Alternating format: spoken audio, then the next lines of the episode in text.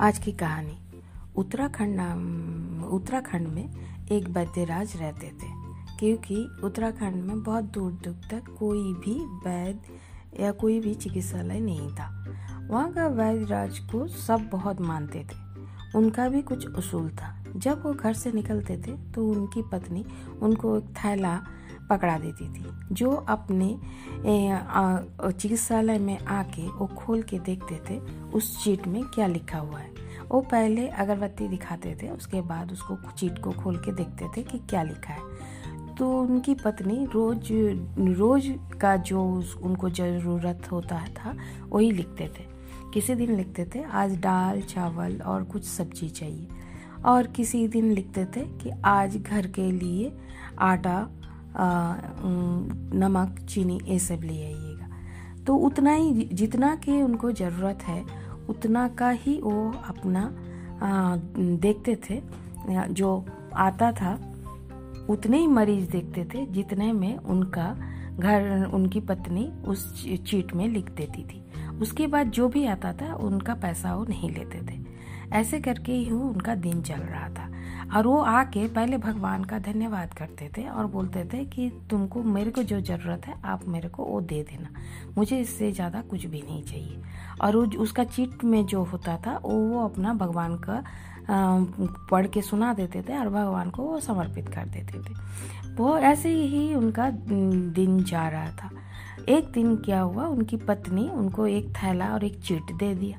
Chit जब वो गए, जाके, चिकित्सालय में जाके, पूजा करके, भगवान के पास वो चिट खोल के पढ़े तो उसमें लिखा था कि थोड़ी सी घर के सामान के साथ बिटिया का शादी है, उसका सामान का भी थोड़ा सा इंतज़ाम कर लीजिएगा। ये लिखा हुआ था।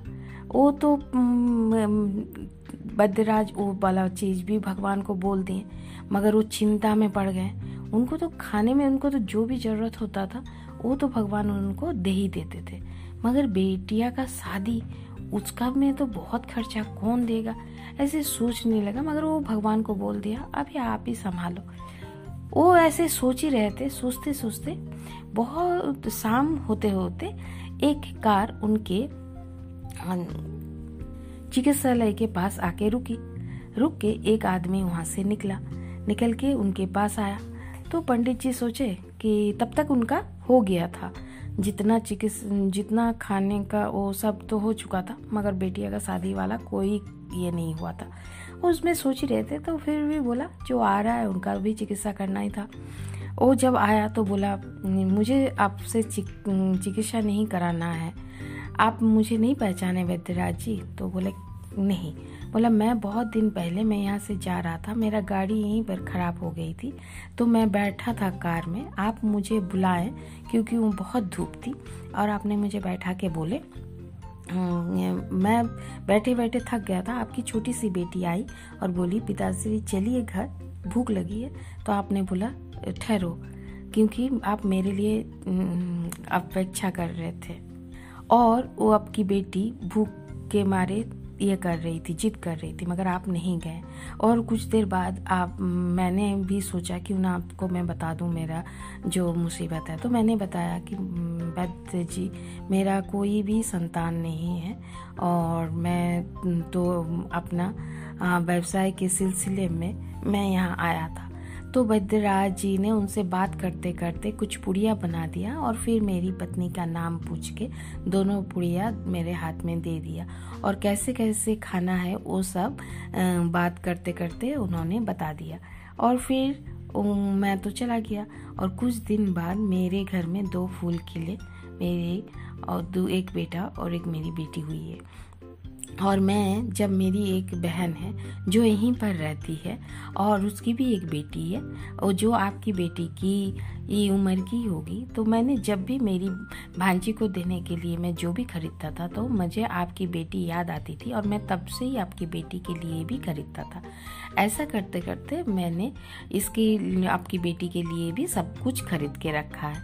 अगर आप, मुझे पता है, आप किसी से कुछ लेते नहीं हैं, मगर मैं तो मामा हूँ, मामा मैं अपनी भांजी के लिए जैसे कर रहा हूँ तो मैंने उनके, आपकी बेटी, वो भी मेरी भांजी है।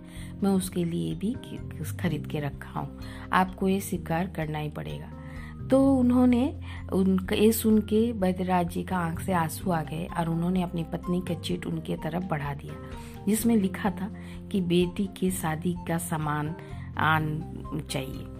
तो उन्होंने वो पढ़ा और उन्होंने भी बोला कि भगवान, हम तो आज ये वाला बात बोल रहे हैं, भगवान तो कब से आपकी बेटी के लिए अपना कर्तव्य कर रहे थे।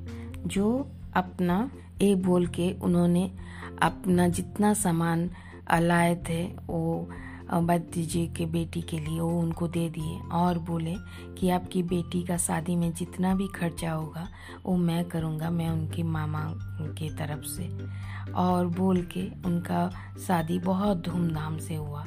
उन्होंने भगवान को धन्यवाद दिया और भगवान कभी भी किसी को भी एक खाली हाथ नहीं लौटाते। भगवान का धन्यवाद हर वक्त करना चाहिए। सुबह शाम हर पल। धन्यवाद।